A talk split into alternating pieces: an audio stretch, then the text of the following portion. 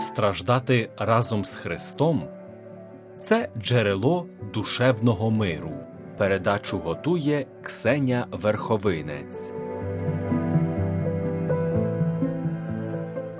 Дорогі хворі, під час страждань побожні люди звертаються за поміччю до Бога. Особливо тоді, коли інші люди нас залишили, покинули, коли весь світ стається, відвернувся від нас, коли найкращі медичні засоби не дають нам надії. Принаймні тоді ми можемо звернутися до Бога. Нас навчили, що Бог нас любить і в Його силі нам допомогти. Бог обіцяв, що Він вислуховує плач тих, які страждають. Ісус каже, щоб ми стукали у двері, просили та благали, і знайдемо те, чого шукаємо. Ми знаємо, що Господь підтримує своєю могутньою рукою весь світ. Бог може зробити все, що захоче. Він всесильний.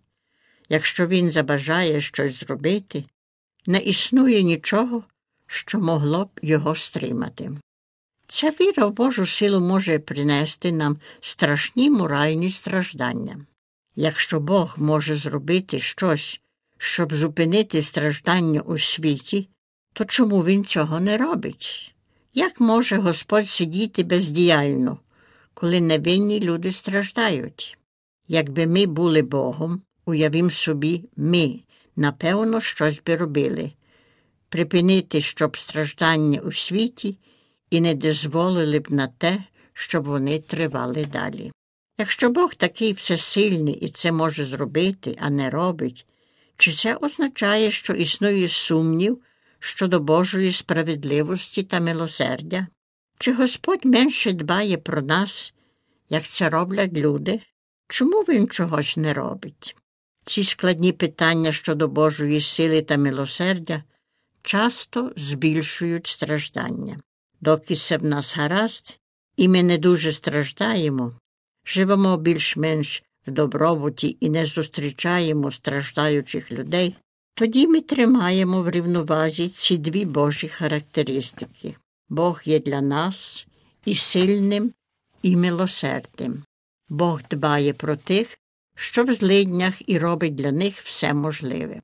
Але коли страждають невинні, коли діти і похилі віком стають жертвами сильних та ненажерливих, коли злі уряди розбивають добрих і страшні хвороби завдають болів добрим людям, тоді нам важко повірити у всесильного та милосердного Бога. Чому Бог чогось не робить? Чи він не зворушується тим, що бачить? А можливо, Бог не може нічого зробити, бо те не в його силі. Ставимо перед собою такі подібні питання.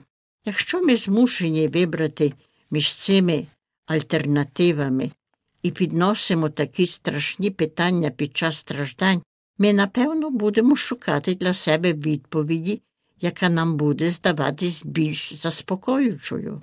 Якщо мусимо вибрати між нашою вірою в Боже милосердя чи Божу всемогутність, що з цих двох було би легше нам прийняти?